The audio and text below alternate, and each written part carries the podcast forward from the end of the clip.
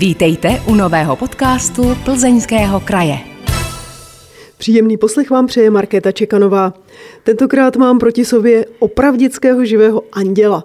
Jmenuje se Lucie Kozáková a je to zdravotní sestra z léčebných lázní Konstantinovy lázně, která získala třetí místo v soutěži Anděl mezi zdravotníky. Dobrý den. Dobrý den. Od toho okamžiku, kdy jste získala tenhle titul, už uplynulo pár týdnů. Změnilo to nějak váš život? No, tak určitě změnilo, protože v tom životě například jsem byla na návštěvě v rádiu, tam jsem nikdy nebyla, teď jsem tady, tak si, si to užívám, ale jako trému mám určitě trošku vždycky. Je z vás mediální hvězda. Ano. Poznáváte to, že třeba kamarádi nebo známí vás zastavují nebo volají a říkají, viděl jsem tě, slyšel jsem tě, četl jsem o tobě? Určitě. Poznávají, hlavně já pracuji v lázních, takže pacienti, to jste vy, já jsem vás uh, viděl, nebo četl jsem v novinách, slyšel jsem v rádiu, takže občas se mi to stane, že mě poznávají. Většinou na takovéhle úspěchy bývají velmi citlivé třeba babičky, že začnou archivovat novinové výstřižky a schánět fotografie a záznamy z rozhlasu, z televize. Máte taky nějakého takového archiváře v rodině? No, určitě mám.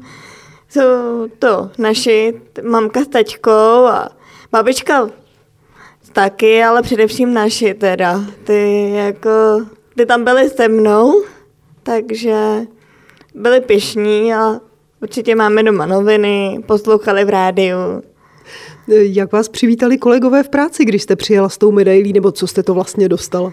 Já jsem dostala ceny a dostali jsme každý teda účastníku Anděla ze sklad, což je, ten je nádherný teda. Ale gratulovala mě, když jsem přijela z práce. E, šla jsem poprvé do práce vlastně a druhý den to bylo, potom vyhlášení, tak mě gratulovali a říkali, ty jo, to je dobrý, lázně a jako byli rádi určitě.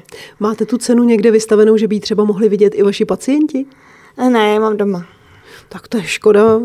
Tak takový zajímavý artefakt, to by určitě stálo za to, alespoň třeba fotografii mít někde vystavenou, aby viděli. Jo, to máme teď na, na, na, na stěnce dole u recepce, tak novinový článek. Soutěž Anděl mezi zdravotníky, to je něco jako soutěž krásy, ačkoliv u vás rozhodovaly tedy jiné parametry než u mis. Musela jste třeba zodpovědět, jaká byla první operace provedená na nenarozeném dítěti, jestli jsem našla správnou informaci. Uh-huh. Tak jaká operace to byla? Ukažte nám, jak jste v soutěži uspěla. Uh, byla to operace v roce devatenáct devadesát. Šlo o chlapce, který, jehož vada vlastně byla neslučitelná se životem. Bylo to jo, v roce devatenáct devadesát. Vy jste se musela tedy připravit jako k maturitě skoro? No, skoro, skoro jako maturita to bylo. Takže co všechno to obnášelo, ta příprava na tu soutěž? Někdo vás přihlásil? A co Aha. bylo pak? Pak jsme měli. Uh, následovalo volání od ředitele soutěže, že jsme byli vybráni a uh, tuším měsíc, dva měsíce předtím mě měli v našich dvanácti finalistů jsme měli soustředění. Bylo to v Rychnově nad Kněžnou.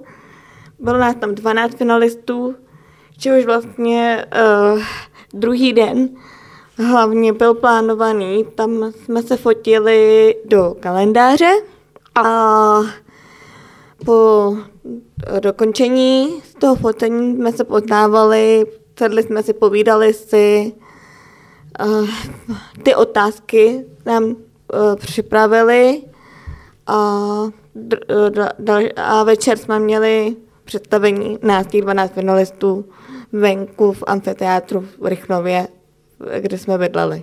Kolik času jste měli na to, abyste si připravili odpovědi na ty otázky? Kolik těch otázek bylo? K maturitě jich bývalo třicet. Já ani přesně nevím, kolik jich bylo, ale my jsme měli každý dvě a já netuším úplně přesně, kolik jich bylo, ale měli jsme takže možnost všechny ty otázky, které tam budou vědět, aby jsme se na ně mohli připravit. Byly to těžké otázky, nebo jste to vlastně všechno plus minus už věděla? Něk, některé, něk, no, jak které, jak které. Některé byly těžké, některé ne. Byly tam třeba i některé, které se týkaly vaší běžné práce? Uh, mojí ani tak úplně vládních ne. To bylo spíš z toho jakoby širšího spektra toho zdravotnictví, no. Druhým soutěžním úkolem byl rozhovor s patronem, kterého každý z vás, každý z vás finalistů měl. Tím vaším byla Zuzana Bubílková, jestli se nepletu. Ano. Kdo si ji pamatuje jako televizní moderátorku, toho nejspíš právě polil studený pot. Jaké to bylo dělat s ní rozhovor? No já tedy, já jsem měla možnost jí uh, poznat ještě před, než jsme, my jsme se vždycky, každý ten patron s náma měl rozhovor, než jsme šli uh, vlastně na pódium. A jako přišla, byla velice sympatická teda, ale... jakoby děvčata a naši finalisti vlastně, tak říkali, no, to bude něco asi. Ale jo, vládli jsme to. Vládli jak, jsme to. Jak člověk přijde k tomu, že je jeho patronem Zuzana Bubílková, to vám byli ti patroni nějak přiděleni, přiděleni, nebo se losovalo? Ne, přiděleni. Nějakým způsobem přiděleni. Řekne nám, koho máme. A... kteří byli ti ostatní? Záviděla jste někomu někoho? Ani ne. Jako já si myslím, že každý měl někoho sympatického především, tak si myslím, že jsme měli dobrý, dobrý patroni. Vy jste vlastně znala Zuzanu Bubílkovou předtím, než vám ji přidělili, nebo jste ne. vůbec netušila, ne, kdo ne, to ne. je? Já, já jsem ji znala jako z televize, ale nikdy, nikdy jsem neměla možnost se setkat, i přesto, že byla, ona byla vlastně uh, známa, ale já jsem nikdy nesetkala takhle osobně až na té soutěži. A měla jste strach, když vám řekli, že vaším patronem bude právě I, ona? Trošku jo. Představila jste si všechny ty politiky, které kdy grilovala v těch televizních debatách? Přesně na, tak. Na co se vás ptala, nebo o čem byl ten váš rozhovor? Uh, jestli se dobře pamatuju, tak to bylo, co budeme dělat vlastně teď v souvislosti s vládním nařízením, jak se má správně vytápět, když bude třeba v lázních osmnáct stupňů. No, tak to já mi prozraďte tedy. Já jsem říkala, že to bude, u nás to bude těžký. Jedině dva svetry a nebo prostě místo ván budou chodit lidé na parafín a ona potom, já už prostě nevím, co ona všechno tam říkala na ty body, ale bylo to velice zábavné, jako dělala si srandu a bylo to super. No nicméně můžeme se zastavit u toho, jak to bude vypadat v lázních, když se bude topit na nižší teploty, jestli vy budete lépe oblečeni, pacienti budou hmm. lépe oblečeni, ve vaně budou mít kožich a čepici. Asi, ale tam to bude velice těžký, protože jsou tam převážně pacienti uh, po operacích, uh, převážně i starší lidé, tak těm... je zima a potřebují to teplo. To je samé, jako máte třeba miminka, tak oni, co starší, tak už nemají tu dobrou termoregulaci. No, bude to těžký, protože chodí do uhličitých koupelí. No, bude to těžký prostě. Takže zatím jste to ještě reálně neřešili, co ne, všechno ne, ne, to bude ještě, ještě zatím ne. Vy jste si práci zdravotní sestry vysnila už jako dítě, ale přesto jste si ji musela docela tvrdě vybojovat. Tak. Prozraďte nám víc, co se dělo u vás ano, doma. Ano, já už od malička jsem chtěla být zdravotní sestra. Hrála jsem si na ní dost často jako malá. Ošetřovala jsem panenky a plišáky, ale potom, když se začalo rozhodovat, kam vlastně půjdu v těch patnácti letech, tak mi to rozmlouvali. Nejenom teda mí rodiče, ale všichni, protože já mám to padesát centimetrů a nikdo se to neuměl představit, jak to budu zvládat. Tak jsem vystudovala obchodní akademii, ale i přesto potom po té obchodní akademii jsem šla studovat vyšší odbornou školu zdravotnickou. Jaké to bylo nastoupit na vyšší odbornou školu, když jste neměla za sebou tu střední zdrávku? Bylo to těžší. I když v, my jsme byla třída, měli jsme tam i spolužáky, kteří neměli vystudovanou zdravotní školu. Byl nás tam půlka, ty se to taky učili od začátku. Bylo to pro nás to bylo těžší, my jsme se museli učit i tu praxi, což už ty zdrávky nějakou praxi za sebou měly. Jo, já nevím. Co bylo nejtěžší? Nejtěžší? No, asi... asi potom v té nemocnici já třeba osobně nemám ráda, když se něco učím a teď to musím předvádět především. Takže pro mě asi tohle nejtěžší, ale byly ze třičky na praxích byly skvělý, takže to šlo. Hodí se vám v něčem, že jste absolvovala tu obchodní akademii předtím? A tak teď koní moc nepoužiju, ale třeba, když, já nevím, v Lázních třeba chtějí dělat nějakou tabulku nebo něco, tak vždycky já. A máte třeba ekonomické myšlení? Můžete o sobě říct, že jste třeba manažer? To ne. Asi ne, já spíš pak tíhnu k tomu zdravotnictví, no. A vy jste měla k tomu zdravotnictví nějaký vzor v rodině, nebo kde se to ne, tak ve vás prostě vzalo? Ne, mě bavilo pomáhat lidem a vidět ty lidi, jak jsou vděční, když jim pomůžete, stačí třeba jenom promluvit něk- u někteří. A mě to naplňovalo, no. A líbily se vám možná sestřičky, když s váma maminka chodila taky. Na prohlídky? Ano, taky, taky. Že I když mě... jsem se jich ze začátku bála, teda. A co takové píchání injekcí, ať už z pohledu pacienta nebo z pohledu zdravotní sestry, jak jste na tom?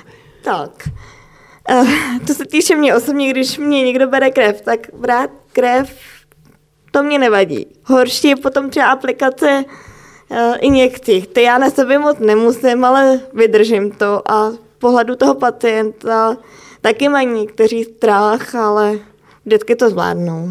A vy to umíte a jde vám to hravě, jak ty injekce, tak to braní krve? Jo, děláme to tam dost často, no, vládní. To je dobře, že nejste ten zdravotník, který při pohledu na krev zejména vlastní omdlévá. To musí to ne, být komplikované to ne, to ne. poměrně. To ne. Je nějaký úkon zdravotnický, se kterým do dneška máte problém, že se vám ho třeba nechce dělat, obáváte se ho, nebo se vám z něj dělá z nějakého důvodu nevolno a podobně? Ani ne. My jsme se to všechno museli nějak naučit, protože by se to dělat nemohlo jinak. Je to prostě práce, která patří k tomu vše, nejenom aplikace injekcí, ale třeba i starání se o ty lidi, pokud potřebují pomoc, já nevím, oblet, prostě všechno možný, převléci. Posloucháte podcast Plzeňského kraje. Jeho hostem je Lucie Kozáková, bronzový anděl mezi zdravotníky. Vy pracujete jako zdravotní sestra v Lázních, konkrétně v Konstantinových lázních. I tohle byl váš sen? Žádný operační sál, porodnice, áro, ordinace? Takhle, já jsem se tam, já jsem vlastně pracovala v nemocnici, ale jelikož ty noční služby mi nedělaly dobře, já jsem nespala po nočních službách, ale jít na další, byl, byla jsem unavená. A, a potom se mi naskytla práce v Lázních na denní směnu a většinou i volné víkendy, tak si myslím, tak jsem se dostala tam a mně se tam tak zalíbilo, protože tam skvělý kolektiv a zůstala jsem tam do teďka. Co konkrétně vaše práce obnáší? Jak vypadá třeba váš běžný pracovní den? Běžný pracovní den, tak my tam máme pacienty po velkých kardiochirurgických operacích tady i z Plzně, teda nám tam vozí pacienty. Takže starání se o pacienty, při, příjem pacientů, aplikace injekcí, taková ta klasická zdravotní péče. Takže taky. Na, na které části lázní nebo v které části svého pobytu vás pacient může v Konstantinkách potkat? Ne, my máme přímo ošetřovnu, kde nás najdou, jsme tam dvě a vždycky, když se cokoliv děje, tak je to u nás. Když je pacientovi špatně, nevím, protože jsou tam pacienti, týden po operaci může se stát cokoliv. Takže jsme tam vždycky v dispozici. Tam jsou u vás, vy jste to říkala, lidé po velkých operacích srdce, hmm. já to můžu potvrdit, byla tam i moje maminka před hmm. lety. Mají tihle pacienti třeba tendenci si s vámi víc povídat, svěřovat se vám, protože ta operace srdce asi je velký restart v životě? Ano, je, zvlášť u některých třeba, kteří to měli uh, úplně nenadálý indikace, tak si myslím, že to člověkem asi hodně zamává psychicky. Tak mají, někteří třeba jsou jenom i víc, že se o sebe víc bojí, tak chodí pro jistotu se sestřičkou, já nevím, jak je normální třeba tohle a tohle, říkám, jo, nebo zajděte se za panem doktorem, takže mají taky obavu, protože pro, asi to prožili hodně, když nešli na tu operaci, no.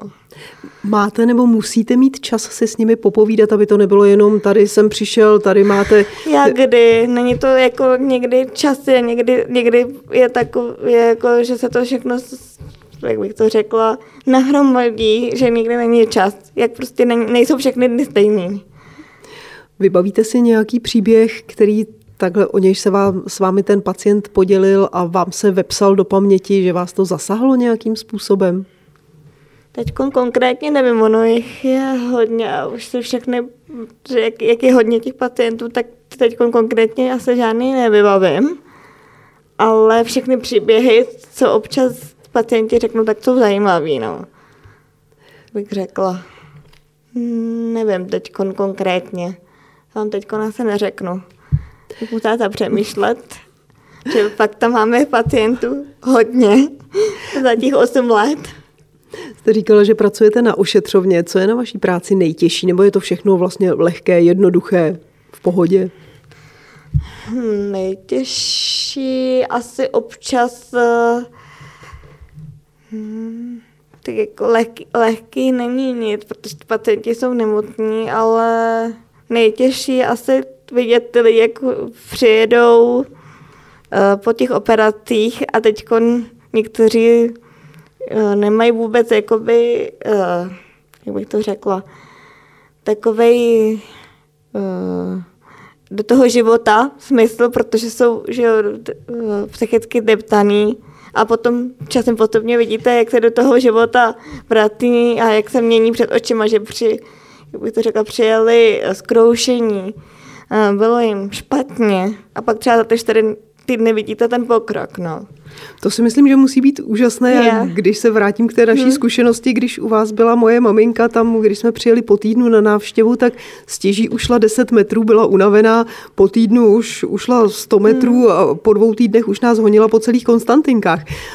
To je je, to, je to velká satisfakce, velká radost na jo, duši. Jo, určitě, určitě. My tam nemáme teda jenom po těch kardiochirurgických, ale po operacích kyčle i kolen a to je to tež. Jak někdo ujde třeba pár metrů unavený a pak, pak mi vždycky říká, že já už jsem ušel tolik a tolik s těma berlema, takže je to hezký, no, je to vidět, že prostě každý den je znát. Byla jste vy sama někdy jako pacient v lázních? Ne, ne, ne.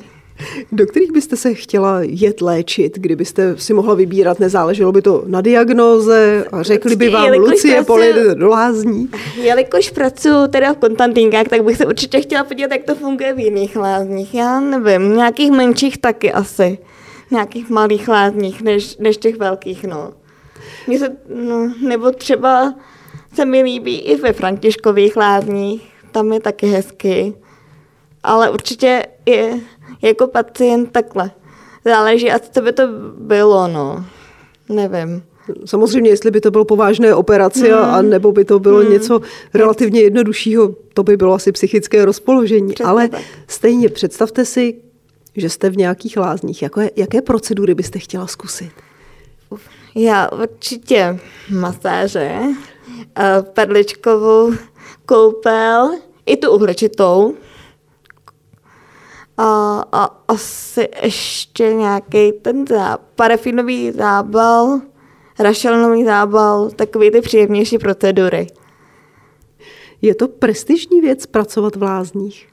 Já myslím, že jo, protože my t, jak ty lidi po těch operacích, konkrétně teda po těch operacích, tak je vidět, že ne, těžko takhle by byli doma a myslím si, že třeba právě po těch operacích srdce potřebují trošku postupně návrat do toho života a myslím si, že to je prospěšný, no, když tam přijedou.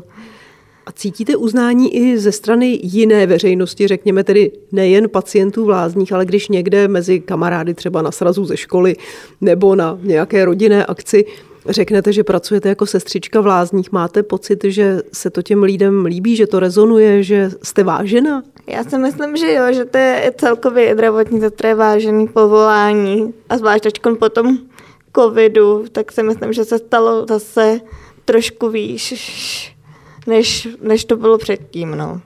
Jak jste vůbec vy v Konstantinových lázních v lázních prožívali covidovou dobu? No, bylo to za začátku, to bylo těžké, ale pak jsme my, jelikož jsme potom byli zavřený, uh, díky vlastně uh, vládním opatřením, tak jsme potom očkovali, snažili se pomáhat zase takhle s očkováním a, pro, oč, a očkovat uh, Plzni se vlastně Plzeň, Sever, Tachovsko a tak snažili jsme se, no, že jsme práci měli. O tom, že ve zdravotnictví není dostatek personálu, se mluví vlastně velmi dlouho. Hmm. Jaká je situace konkrétně u vás v léčebných lázních Konstantinovy lázně? Jací kolegové vám aktuálně nejvíc chybí? Tak určitě i zdravotní sestřičky, chybí teda i tečkon léka, lékaři. A potom myslím si, že asi převážně ty sestřičky a lékaři, no, tečkon. Tady máme vlastně příležitost udělat takovou trošku propagaci léčebných lázní a třeba nalákat nějaké možné nové lékaře, zdravotní sestry, rehabilitační pracovníky, kohokoliv, koho potřebujete. Jak by měl člověk, který by chtěl pracovat v léčebných lázních, vypadat? A teď nemyslím, že by to měl být vysoký modrooký blonďák, mm-hmm. ale třeba jaké by měl mít vlastnosti, aby k vám zapadl do kolektivu? Tak určitě by měl mít lidský přístup k pacientům. I třeba konkrétně, když budu mluvit o lékařích, tak třeba k nám se sestřičkám, jakoby, aby jsme spolu spolupracovali. Měl by určitě mít nějaké zkušenosti. A myslím si, že měla kamarádský k nám. Měla by s ní být zábava? No, určitě. To je tam taky potřeba. Jaké máte třeba další vzdělání? Protože v tom zdravotnictví je zapotřebí neustále se vzdělávat, rozšiřovat si obzory, udržet krok s dobou. Co všechno vy jako zdravotní sestra v léčebných lázních musíte ovládat? Jak často třeba musíte absolvovat nějaké další vzdělávání, kurzy, školení? Určitě každý rok chodíme na kurzy první pomoci. To je povinný a chodíme. Někdy máme přednášky, co se týče ortopedických pacientů, co se týče kardiochirurgických. Byla jsem i s vrchní sestřičkou tady na semináři v Plzni, že se snažíme se vzdělávat. Přicházejí určitě i nové technologie, se kterými hmm. pracujete. Hmm. Co třeba v poslední době přišlo nového, s čím jste se musela naučit pracovat? Tak určitě s tečkou tam máme, no ne, už je delší čas, ale přístroj na CRPčko, takže víme, pokud... Co je CRPčko? Je to ukazatel zánětu.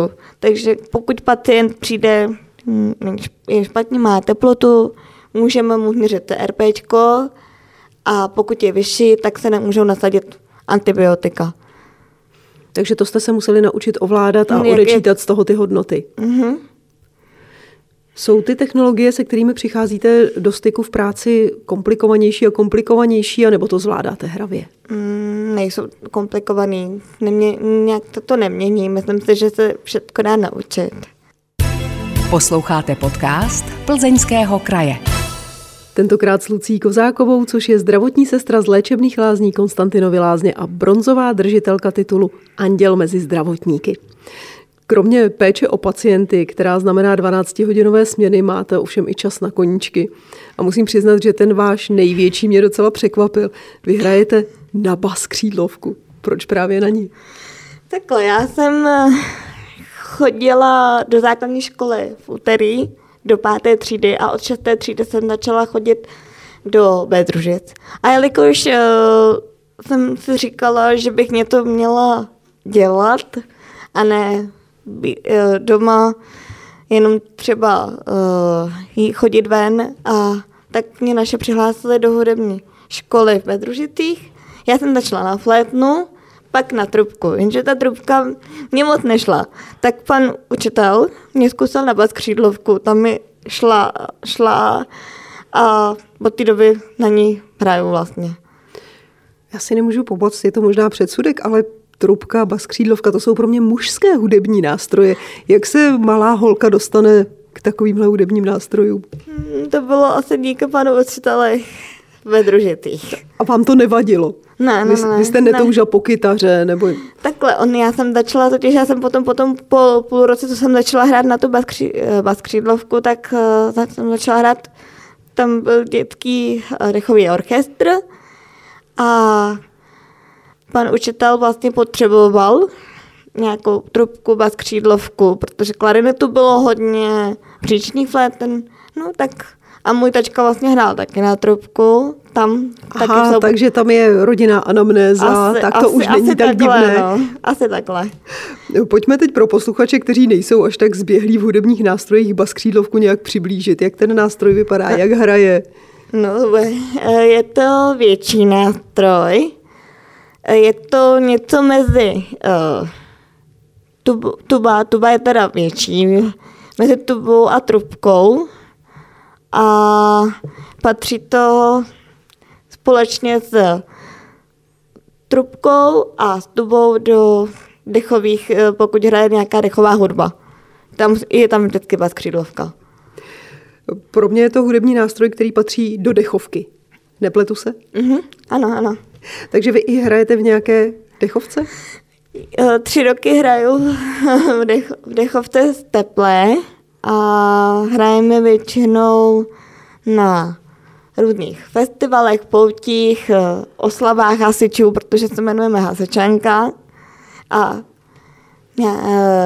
půlka kluků, co tam hraje, tak jsou hasiči, proto Hasičanka. A myslím si, zase se mi líbí na tom to, že tam nejsme jenom my mladí, ale jsou i starší, co s náma hrajou, že to je promíchaný, a že já tam mám třeba svý vrstevníky a je tam prima parta. No. Řekněte mi, čím je pro třiatřicetiletou ženu přitažlivá dechovka?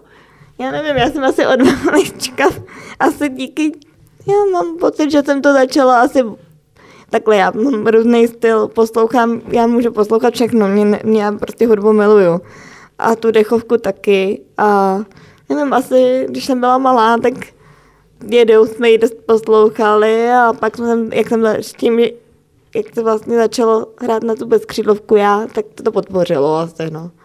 Zkoušela jste hrát na baskřídlovku i nějaké jiné žánry, jiné skladby? No, zkouším doma občas. No, povídejte, co hrajete? Takhle já se podle not, protože z paměti to já jak nemám moc času na trénování, ale tak třeba jsem zkoušela i různý se najít noty, třeba od, třeba jsem hrála a takhle, my jsme v tom orchestru nehráli jenom dechovku a hráli jsme třeba abu, já nevím, různý písničky i z populární hudby, no.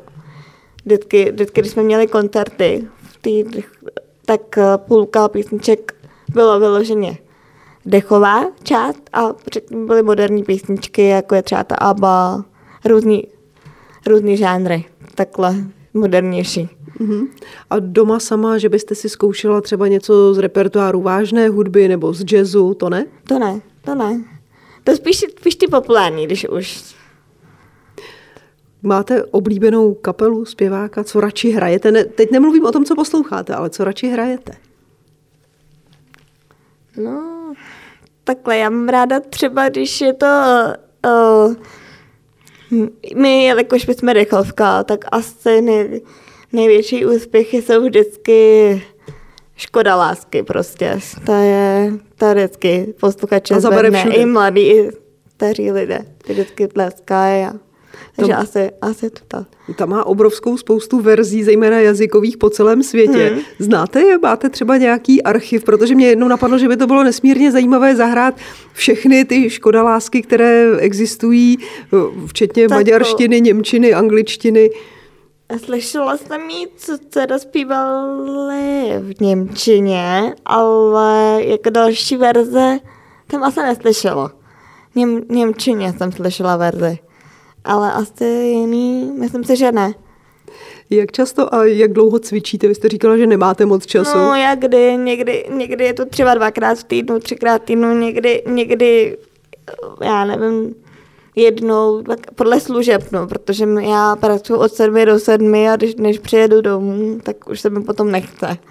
Že člověk vy... unavený a, a tak když mám, když mám třeba volno, tak trénuju. Bydlíte v rodinném domku nebo někde uh, v paneláku? Teďko ještě s, naš, s našima, ale brzo budeme bydlet ve svým. No, já, já přemýšlím, jak se trénuje na baskřídlovku třeba v paneláku. No, blbě by se trénovalo. Takže budete mít i nějakou místnost, kterou budete mít třeba speciálně vypolstrovanou, abyste nerušila okolí? Nejspíš jo, ne. Ale tak já se většinou uh, jdu třeba... Um, do, do, do pokoje nebo do ložnice a tam my máme, ne, teda naše mají patrový barák, tak si myslím, že to tak nevadí, no. Tak máte takový koncert pro okolí, když otevřete okna, možná jo, sousedé poslouchají. To, to jo. Když je potom hezky a je tam teplo, tak otevřený okno je.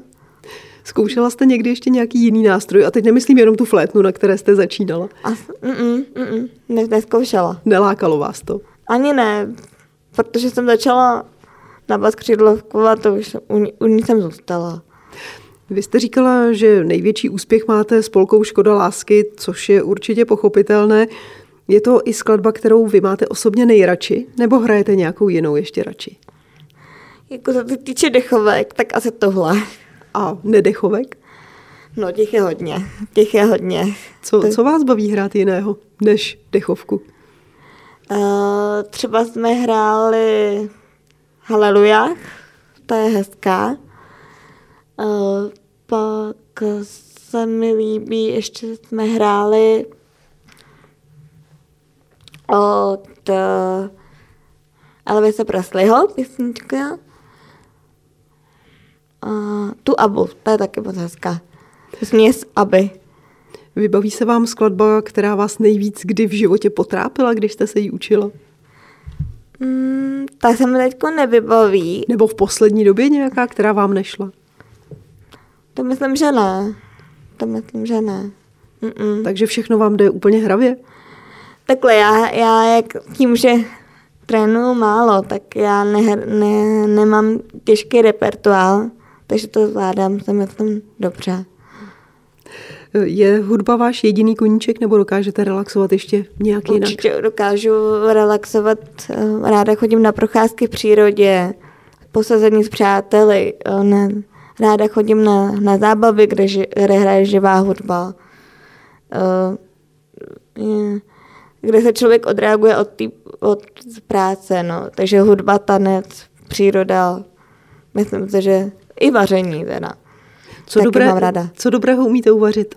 Já to myslím, tak je toho dost, ale nejradši, já osobně to mám nejradši, co, co va, vařím nejradši, tak uh, jsem vařila uh, kynuté knedlíky a segedinský guláš. Ten mám ráda.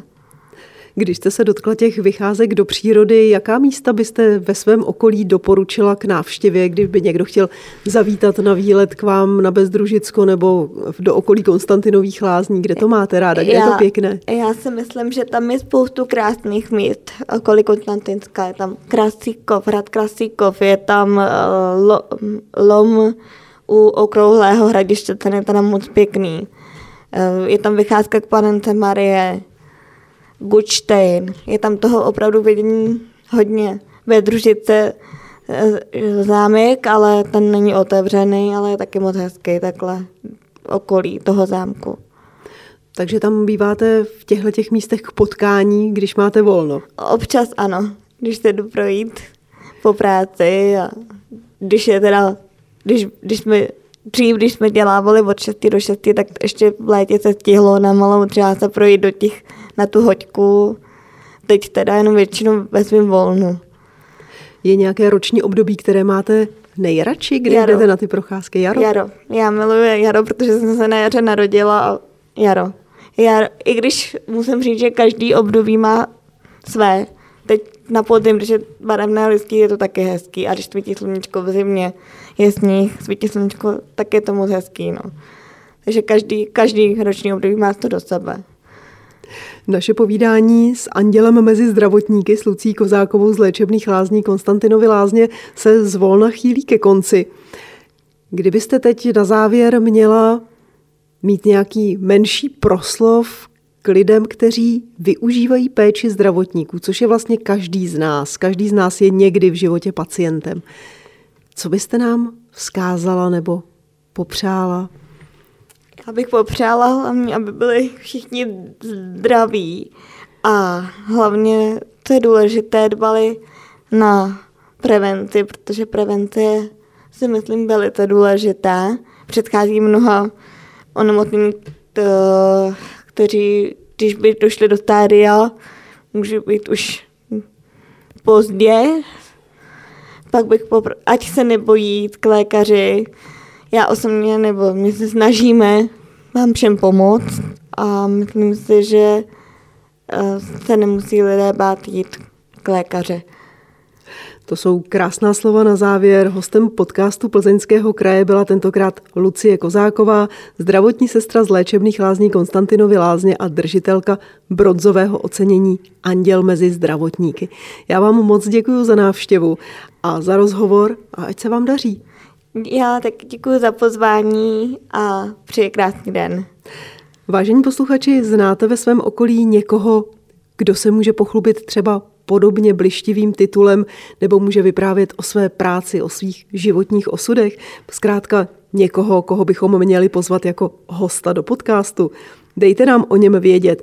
Napište nám e-mail na adresu podcasty zavináč plzeňský kraj tečka cz. Na vaše e-maily se těší Markéta Čekanová.